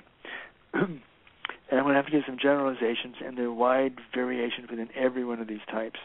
Okay. But again, I talked about we're made up of 10 bodies or 10 energetic Right. systems, and four of them are capable of having orgasm. Now, I don't use Masters and Johnson's definition of orgasm. Uh, before and Johnson came out in their book called Human Sexual Response in 1966, people talked about a variety of experiences and used the word orgasm, climax, peak experience, uh, and other types of, of, of words. And I think uh, looking at literature, there was a wide range of things people called orgasm. Right. Then Masters and Johnson doing laboratory research and, and then published in their book, they came up with a physiological definition of sexual orgasm. Mhm. Basically, if you have a pelvic floor contractions at a certain rate, um, then you've had an orgasm. Now, a lot of other things accompany that, but that's the, def- the essential defining characteristic, pretty much, of pelvic floor contractions of the uh, of the pelvic floor muscles. well, that's a very good definition. I think it really helped the field of Western sexology have a lot more clarity. But suddenly, things that where you did not have pelvic floor contractions Right. and might have been energetic experiences were sort of disregarded, not considered. Uh, but so Western sexology is really focused on physiological definition. But uh, here I was in San Francisco studying with Tibetan lamas, uh, doing all sorts of sexual exploration, uh, uh, a wide open culture in San Francisco of different orientations and uh, this and that. And so my experience was saying, you know, this physiological definition is great, but it doesn't fit all of reality. Correct. And so I came up with a different definition, um, which is rather esoteric, but makes sense to me. Uh, and basically, it's an energetic definition which says when we have an orgasm, in addition to the sexual pleasure, the explosions, the subtle sensations, the pelvic floor contractions, it may be ejaculation, maybe not, um, maybe pelvic floor contractions, maybe not, but we might have a variety of experiences, but they all uh, do something that I call manifest more energy into our system. right. Uh, and by that, I define a shaman as someone who's able to function through other dimensions of existence, to impact this incarnated dimension of existence. And there is a dimension, one of the dimensions is where all energy originates. If anything that we would call energy, it originates there. Right. Uh, and it can get expressed in this into this uh, existence, incarnate existence. And one of the main ways to, to, for it to become sort of expressed is by having an orgasm. right. It's not the only way. So, if there is more energy brought into manifested in this incarnated dimension within our bodies, Mhm. then I consider that an orgasm. So, one of the, our ten bodies I call the physical body system, and this is what people often think of in terms of uh, our, the orgasm occurs pretty much in uh, the phys- Masters and Johnson's physiological definition sense. Even when we have that orgasm, all the pleasurable sensation and maybe ejaculation, though not necessarily, and this explosion in our pelvis or wherever it may be, um, uh, it still brings in more energy um, of a certain kind. Not the kind that's going to keep you awake necessarily, but uh, so some people roll over because the, the the body is the physiological changes, and the, the after the male ejaculates, the, body says, "We got to get more sperm, bring in the nutrients, and we'll manufacture." So shut that guy's head up, put him to sleep, so we can manufacture more sperm because we want survival of the species. I don't care what this guy wants. We got to have more sperm. uh, We we we're we're programmed for survival of the species. okay. Sexual pleasure, well, you made a few hours maybe, but right now, survival of the species. I mean, we're Okay. biologically programmed that way. I'm oversimplifying it, of course. And uh, so, if you bring in more elemental energy, or what I call elemental energy, uh, then you've had an orgasm. Another type of body that I call the light body, some people call the emotional body, which is made up of thousands and thousands of currents of energy. it too can have an orgasm. It too is explosive, but is not necessarily focused in the pelvic area. It could be in the abdomen, it could be in the chest, it could be in the head. It could be what people refer to as a total body orgasm. Even people who have, like, uh, in my book, Women of the Light, there's a quadriplegic who Mm-hmm. had his left uh, leg, part of his left leg amputated. Mm-hmm. And working with the woman in the one of the women of the light in the book, he had an, an energetic orgasm, um, and he felt the sensation in his leg, throughout his whole body, but also in his leg where the foot had been amputated, because Mhm. what I call the light body, it still remains there regardless of Right. what the uh, uh, the physical anatomy shows. Right. Um, and so this orgasm can be what we call a total body orgasm, but most of mine have like occurred in my uh, chest and head. Um, and they be quite they, they can be quite spontaneous, um, um, and they can also happen in a sexual context. And some people actually have a light body orgasm along with a sexual orgasm, and those are the bombs bursting in air orgasms. In fact, some people I talk to, that's all that they have, and they think, wow, these other people they don't they don't have much of an orgasm. It sounds good, but damn, nothing like what I'm experiencing. Because some people, that's just how some people are either wired or have learned to have orgasm. So, as we go into these new age sexuality perspectives, tantra, Quodoushka, Taoist sexuality, there's a lot of focus on energy, and there's a lot of focus sometimes on breathing uh, of, of sort of uh, uh, visualization, bringing up energy up the spine, et cetera, et cetera. And doing that type of activity, one might indeed start to have what I call a light body orgasm, more commonly thought of as energetic orgasm, some of which are total body orgasms. They are very explosive, very explosive, um, and uh, perhaps even more explosive than some sexual orgasms and uh, and you can do, uh, and so and, and it's very easy to be multi-orgasmic this way, uh, which is not as likely if you have an ejaculation uh, uh, in the male body. At least you're not as likely to to have an orgasm shortly thereafter. But light body orgasms. Uh, once I was with a friend, we were just energetically connecting, and she was in New York, and I was here in Tucson, Arizona, and we were doing some uh, just focusing on merging energetically.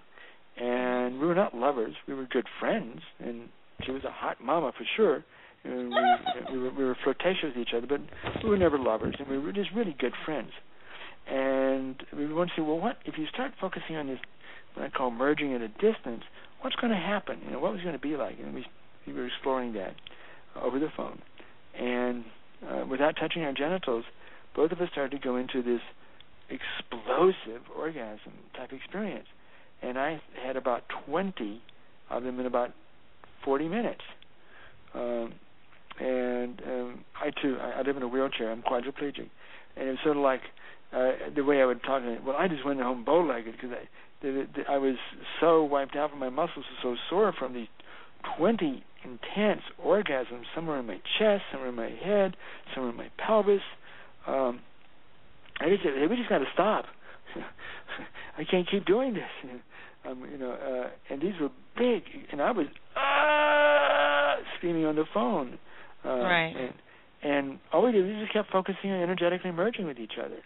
Uh, we weren't trying to have orgasm. We weren't touching. I wasn't touching my genitals, and I don't think she was touching hers. And it never felt like a sexual orgasm to me. But Right. the point is, you just have, have them over and over and over and over. Uh, so, an explosive light body orgasm. There's another type of body I call the spirit body. Uh, and it's sort of shaped like this um, oblong balloon. If we stand up, it's about arm's length above our head to arm's length beneath the bottom of our feet, arm's length all the way around us. And it's sort of balloon-like shape.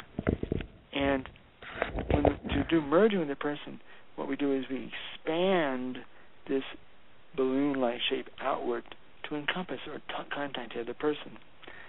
And I was actually interviewing a person. Uh, I'm quadriplegic and I and I need attendance, and so I was actually interviewing someone, and suddenly I realized it felt like that we were this other person and I were in a cocoon, and I knew things existed outside of that.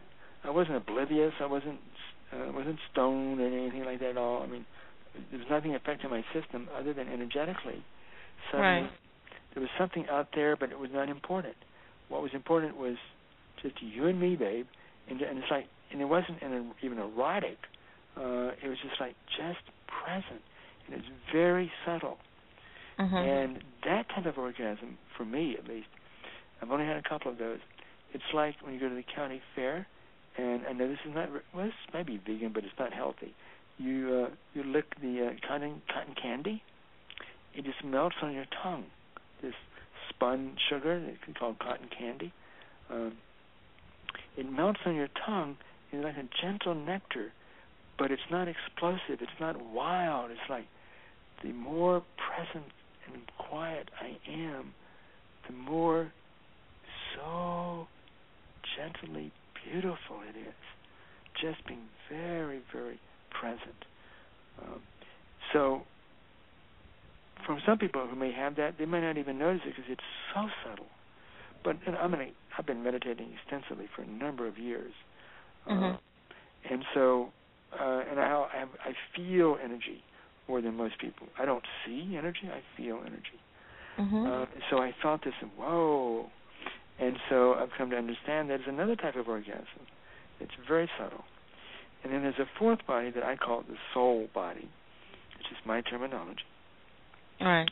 And when a person has that type of orgasm, the, I've never had one, not, not really clear, but the way people describe it is they feel like they are one with everything in the universe. It's like you're walking down the beach and you and the wind, you and the ocean waves, you and the sand, you and the the the the, Mm. the, the, the, the um, grass or the trees off in the distance, and the sky and the birds, the, the seagulls. You know, yes, there's they're different, but we're not separate. And it's not just an idea; it is an experience. They experience it within themselves. It is a nice idea we talk about, oh, being one with everything. No, Right. They, they describe it much more as an experience. And this often, one woman described her experience. She was, uh, she was in a trans uh, oceanic flight, and she was in conversation. And these started to come on for her. She has them Mhm. sometimes walking around the house ten times a day. That's quite spontaneous. She's not doing anything sexual or active and meditative at the time. They Mhm. spontaneously come on. And she was sitting there trying to carry on this conversation as her eyes were rolling back in this really blissful state. Mhm. Um, and I sort of, you know, I said, what a way to have an, an ocean flight. It sure beats all those boring movies. Uh, and so, you know, so I mean, my God, if you're to be on a plane for 20 hours, here, g- give me a a, a, a, soul body orgasm. Uh, you sit there and, and you're not necessarily rising and you're not making sounds, but God, you know, it's everything. And this is all being done now. I'm referring to situations without any sort of uh, putting in, ingesting any sort of uh, uh, teacher plant or biochemical substance or anything. This just happens energetically, quite spontaneously, or because a person is doing certain types of meditation. Right. So those are the four types of orgasm, and they all bring in, manifest more of this energy within our system. Um, and um, the, but they're not all explosive. Some of, I mean, but the two main ones that people talk about are the, what I call the physical body orgasm and Right. the light body orgasm. Right. There are two other types, and the and uh, they're much more well, especially the uh, soul body orgasm is much more of a mystical state, uh, what we Mhm. might think of as mystical. And it may or may for some people it may be explosive, but also these can be mixed together. Okay. Be a combination. So I don't know. Um, do, do, We any do the- do any of those seem some f- familiar to you? Yes. Um, for me, because we talked about that, the spiritual connection and the deep breathing, um, that you can have an orgasm without touching. Yeah. Um, another thing, so which I, I really um, enjoyed about that, that it's not all about um, you getting together and what people think you bang, bang, bang, and that's that's what it is. but it's more so that uh, I was taught that you do emerge like the oneness with nature that you can actually have an orgasmic state just actually just sitting there on a rock or under a tree or anywhere it's just there. Your being of energy. Is just there which i really love. Yes. um so yes i did have that. And i learned about uh for me the different levels of consciousness of of your partner or the person you with just having an orgasm. But i like the the one where you are emerging from somewhere different and you weren't even think about it that you went into an orgasmic state. Yeah. That is not something that I got in my lessons when I was learning about this. Um about orgasms because they were saying like there's different orgasms that you can have and of course it's all around the medicine wheel. Yeah. So, you know, and the wind and the stars and all of that elemental. So I like the way you broke it down a little bit um better. But I have some questions from the room, of course, is that, you know, uh about the elemental orgasm and you do do that. How do you train your body to get them? Well, I was never consciously trying to train my body to have any of these orgasms. They started to happen. Some would happen in sleep state. Um, as, as I, especially as I went more into a shamanic path, um, uh, you do. I mean, it often involves developing these other bodies more, or some, you know, or different meditative paths too.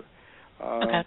And when these these other bodies become more developed, uh, they may be um, uh, more awake, and it's perhaps easier than to have these orgasms. And I would, in many cases here, I was I was doing nothing, but they uh, no nothing consciously at the time, but they just started happening sp- spontaneously. Mhm. Uh, and then I looked back and started to see patterns. Okay. Uh, and uh, as I was reading, started reading the energy and having, uh, as I began to understand or develop this energetic anatomy that I that I teach about now because I've come to understand it in certain Right. ways, that uh, it was the, the, it was like a pattern, either a soul body orgasm, a spirit body orgasm, uh, Mhm. uh, and in um, and um, so uh, it, it, for me, it was like it was spontaneous. Uh, I did uh, also study what you said in Quodoushka about the fire breath orgasm, Mhm. doing certain breathing. Uh, Right. But um, on, on my own, I learned well. Sometimes you just focus on emerging energetically.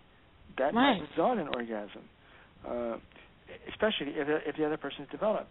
If you have two people Right. who have developed the what I call the light body, because most Mhm. people don't, develop it very extensively, but if you have developed it, um, and shamanic traditions have a tendency to do ceremonies and activities to help you develop it, um, because it, it's it's a main healing body in most cases. Right. So as that body becomes more developed, it's just it's got more it's more robust, more alive, uh, more charged, uh, and so some things just start to happen. Uh, that's the case for me. But I, I mean, I was before I started having some of these experiences. I was a you know quite experienced meditator, and I embraced my sexuality, and I you know, uh, and also I was in, uh, in San Francisco where if you had some unusual experience that seemed related to sexuality, well, cool. What happened? What was it? Let me tell me about it. Whereas uh, some other places, some other time, you would be considered a deviant or a sick person. So you'd have to keep it down. And so, being in a very sex positive environment uh, Mhm. in the in the 60s and 70s and 80s in San Francisco, Mhm. there was no shame, uh, guilt associated with these, and so I had a chance to explore, and I met other people who were into this, and so it was just sort of a general culture saying, "Sure, why not? We have this, I have that," and I hear about other people. Oh, that's a possibility. Uh, so, it um um uh gosh, I mean, well, I teach. I mean, my uh, you know, the number of courses perhaps that teach uh, to Right. develop different structures. I mean, I teach in my class too, but but it's not about trying to have orgasms because my perspective is this. This is really important. I think to to look at. Some people in what excuse me, Western Tantra Mhm. focus on, in effect, the goal is ecstasy. Okay. I think that's a very limited perspective. Right. Uh, very limited.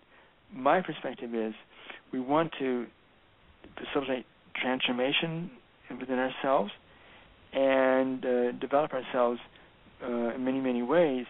And one of the byproducts may be ecstasy, but it's not Okay. the goal. It's not the goal to just have more ecstasy, more ecstasy. And in fact, it got to the point where I was hearing a few years ago in L.A. that people were taking the drug ecstasy at tantra parties. what?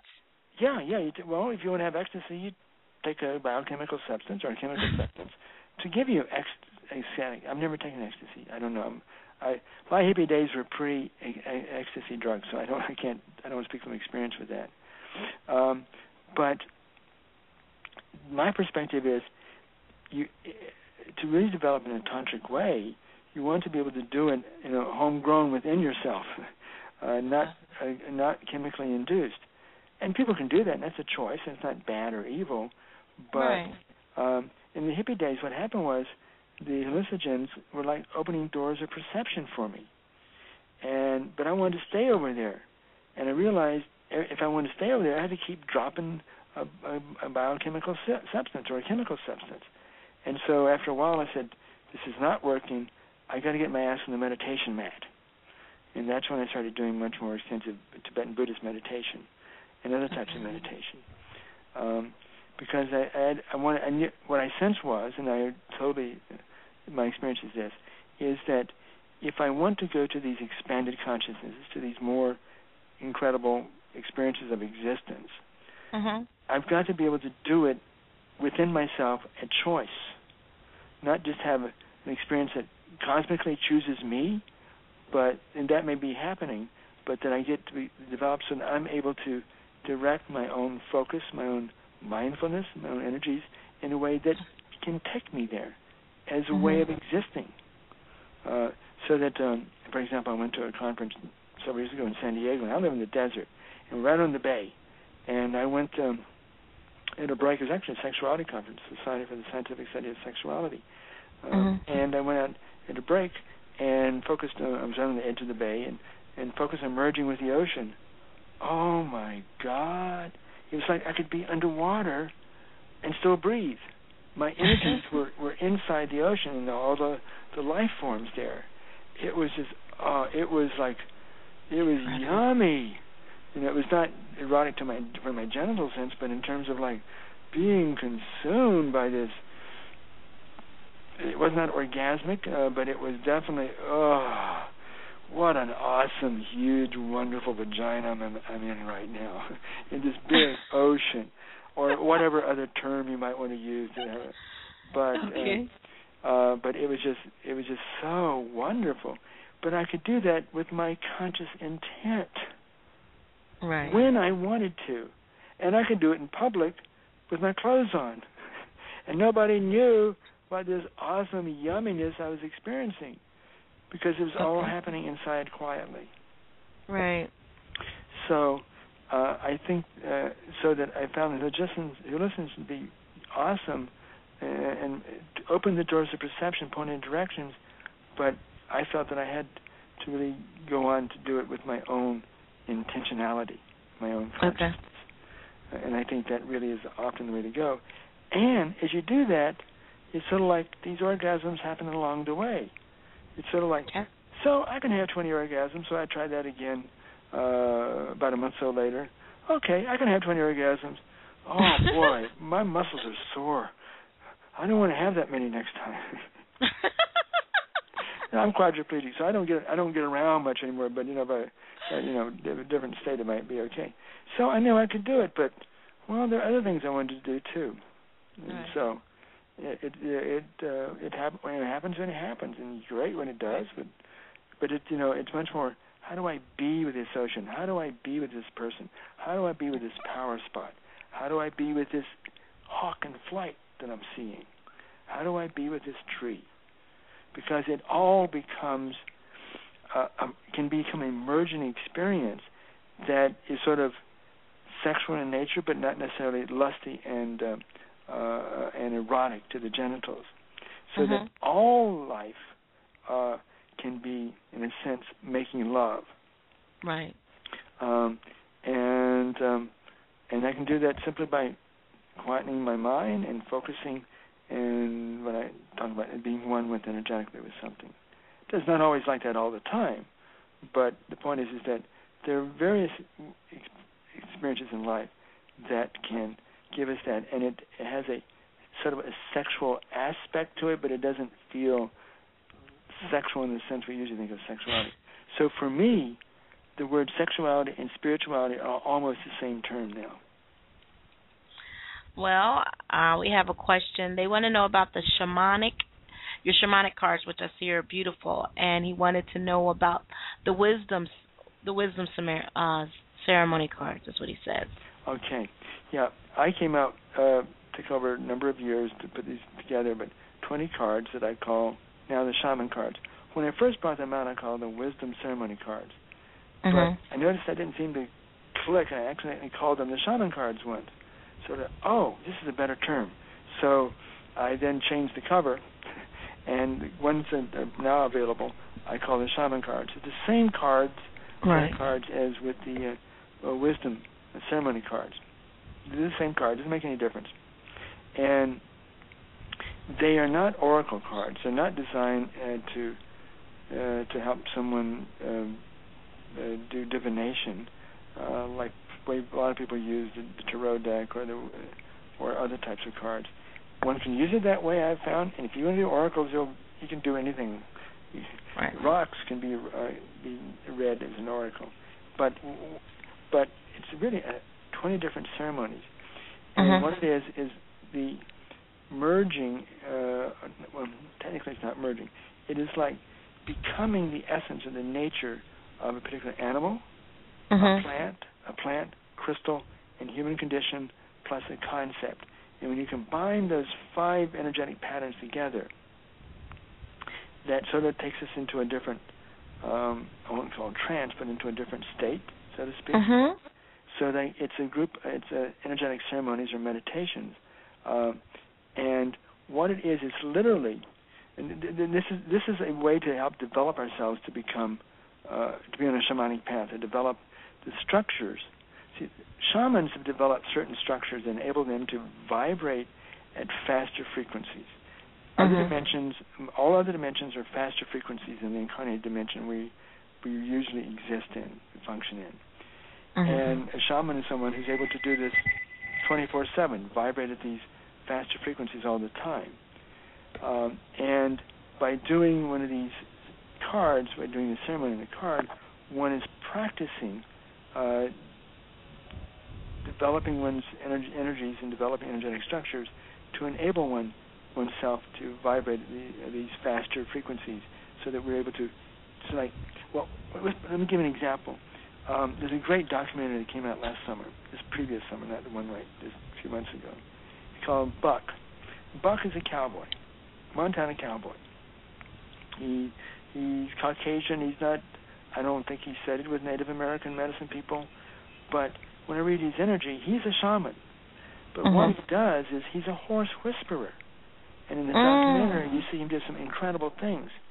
Wow. And what I began to then look at other horse whisperers, people who call themselves horse whisperers, and one of the main things I began to to observe in the way they use their energies, and they're able to make their energies to vibrate as if you know, so humans have some sort of a vibratory pattern. Horses have a different vibratory pattern. Right. Uh, dogs have an even different vibratory pattern. So every type of animal has a different vibratory pattern. It's a generalization. So, what Buck had learned to do, probably quite unconsciously, is he had learned to vibrate his energies as if he were a horse. Mm. The same pattern that all horses have, certain mm. vibratory patterns. Now, each horse has individual patterns, but all horses have something in common, some vibratory commonality. And when we as a human can develop ourselves energetically and get ourselves to vibrate in that pattern so that when you approach the horse, I'm, I'm going to say this is maybe what the horse may be, quote, thinking, and that's not quite the right way of saying it perhaps, but a horse says, hmm, looks like a two-legged, smells like a two-legged, sounds like a two-legged, but somehow that's a horse. you know, uh, and that, and so that I'm guessing the horse senses some sort of simpatico, even though that sure is an ugly looking ass horse out there, and standing on two legs all the time, and sure smells bad. so, um, so, so that when we're able to vibrate at the same frequency quite intentionally as say a dog or a certain type of animal, we become a dog. We, that's part of becoming a dog whisperer or horse whisperer. Of course, you have to know the behaviors and, and have experience with the horses. So it's not simply just vibrating energies. But what those cards do is you're practicing vibrating your energies as if you were a horse or a whale or a quartz crystal or a sugilite crystal or or a um, um, a um, certain type of a tree or a certain type of a human being from a different genetic pool. Right. And so learning to do that as a, an ability is one of the key things that makes enables a person to be a shaman. He or right. she has to be able to match, in a sense, to uh, to uh, vibrate in the same patterns as the person that they are facilitating in the healing process. Um, or if you want to, uh, if you have a you know an animal in your totem, you want to be able to be like that animal uh, animal energetically. And uh, right. uh, so, in here in the Yaqui group, every Christmas we have the the deer dance, and the um, um, uh, a young boy out there. He has a deer antlers on his head and, and deer bells are thing on his feet. So he sounds like oh, he makes a rattle when he walks, and he has a rattle in his hand, and his drummer's drumming, and he acts like he's a deer. Mm-hmm. Well, and somehow this child has learned to be deerness energetically, in addition to be knowing how deers work and and putting on the uh, some of the energetics uh, that deers have, like the antlers, and um, so to be a deer dancer means you, in a sense, become like a deer. Not Mm. only behave, not only behavior and your appearance in certain ways, but also energetically. And so that's very much a part of a shamanic. So, so that is a practice that one can use to help along one's development. That's just a, a deck of cards, or well, they're eight and a half by eleven cards uh, that I call the shaman cards. I hope that answered that gentleman's question, or at least Oh. ab- abstractly, or whomever asked, male or female. Yes. Um, there was a gentleman, his name is Dave, and he also wanted to know he just said these are cards are guided for state um meditational state. Yes. And you like you answer that. So yes. And he said excellent. so that's really good. He's um they're really enjoying the show. And you can't believe it. We actually did not take one com- actually did not do one commercial, one song, only at the beginning where you got to hear stuff. So I must have knew something consciously that you were going to be this good. Or I'm I'm I, I'm yakety yakety yak. no, no. I, I I I love see the idea is important, but what is really important is what you can do with the energy, and, Right. and that's that's more about. I'm really more about the energy, but I've also have uh, come to an, the part of doing this development is learning to conceptualize it in, in a certain way that I that does not look religious. Uh, at least not from my point of view. It may look woo woo, but it does, it doesn't Right. look, it doesn't sound religious. Not like the religious stuff I grew up with, at least. See, I like that. So I was like, really cool, really Thank cool. you. So I'm I'm I'm I'm digging the show, but I digged you anyway before you you know before we even got a chance to actually be on the show. Um, I got the opportunity to speak with you um, a little bit, so um, I'm enjoying this. So let's talk about um, the things in the body and the feeling and the light body um, because they didn't talk so more about the light body that um when people actually lose their body they have what they call um the phantom limb or the body so that explains a lot Mhm. about the body as well you know what i mean about Uh, the yeah. body not being there but feeling as well Yes, and so the, the light body, the different parts of it, but the part we often think of to understand it is to thousands and thousands of currents. It's the same shape as our organism, physical organism, but about Mhm. two feet larger, with these currents exterior to uh, the uh, surface skin, but also uh, inside the body. And I Mhm. use the word. Um, well, it somehow the energy because it's not hard matter. It can be uh, interspersed. Uh, Mhm. I think I don't know. if- I'm not sure if that's a technical way of saying it because I don't know how you say it in physics. But it's like it, it seems like things are occupying the same place at the same time, but but I'm guessing in a molecular sense they are like you know really close to each other, but in similar places, but different, and sort of and they sort of move through each other, and they can move through hard matter as well because it, the nature of subtle energy is very different than hard matter energy, uh, and so the um, that light body is just that's the main shape. Is it, it looks like our physical body if you were to see it. This is my Right. understanding, but larger and thousands of currents, and uh, it includes the acupuncture currents right and the uh, uh, often what we think is physical sensation mhm is, often the light body sensation. okay we're we're cool perceiving, at least for me, but you know, I'm, and I'm a, you know, I'm a, I'm a feeler, and I'm a, I've done a lot of meditation. So you go in. I'm not just observing thoughts. I, the Tibetan Lama I studied with didn't just have us observe our thoughts. He had us observe our sensations. You sit there in 20 minutes and do some sort of moving meditation, and you sit and observe. What did you stimulate? And that was not always physical sen- uh, or uh, uh, uh, muscular sensation. It was Right. also subtle energy sensation. And uh, and I guess if you have your foot removed and you have a light body orgasm, you say, "Oh, now I know what light body sensation is like." uh, definitely um, and um, uh, and uh, but we are able to perceive in ways other than with our eyes, ears, and uh, nose and uh, sen- ta- tactical sensation, and also Right. sensation of balance. Uh, and and and as we go into meditative and or shamanic paths, we start to tune into these other ways of perceiving. They sort of become developed, but because they may not be observable uh, in ways that that most science has been measure has been able to measure, uh, it doesn't mean they don't exist. Uh, right And I mean, I knew about the about the uh, what we call the Grafenberg spot, the G spot, before uh, people started to write about it. Because I Wow. was teaching erotic massage, and I kept finding it this place uh, uh, later called the, the G spot. Uh, the female body often had certain sensations if you touched it and stroked in certain ways, not Right. poked, not poked, but stroked. right Uh, and oh, I have to pee. Well, and then after I've been teaching this, often people find pleasurable sensations here.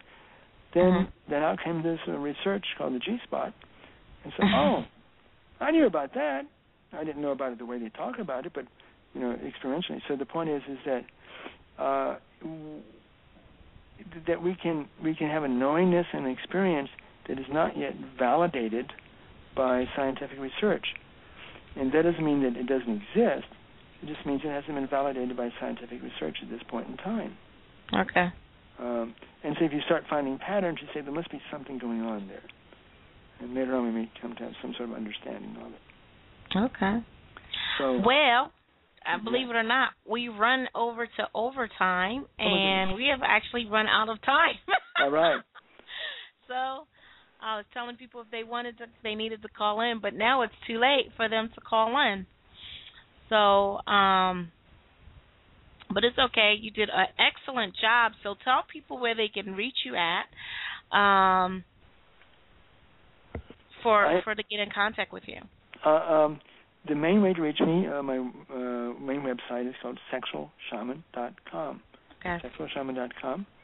Uh, I give uh, one-to-one trainings called Paths of Sexual Shaman. Uh, I also do. I've started doing groups again with that, and I have individual sessions if people want to do individual sessions. But I don't usually talk about sexuality that much. I mean, uh, not the way people think of sexuality. Talk about energy.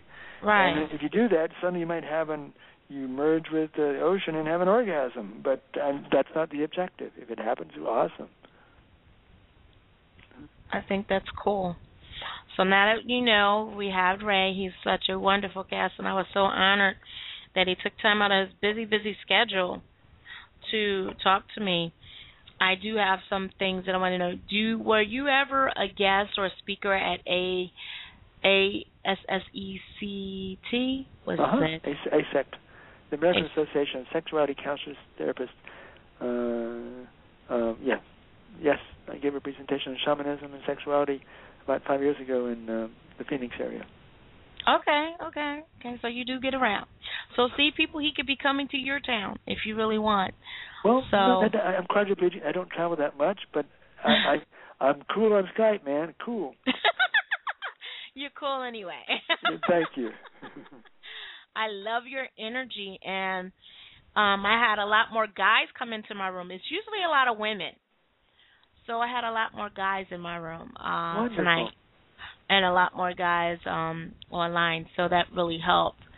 So now that we know that, anybody you've been listening to Chef Sussy, the Food Alchemist, and we are here every day, 5 p.m. PST Pacific Pacific Time, Pacific Pacific Central Time. See, I can't even get my words right.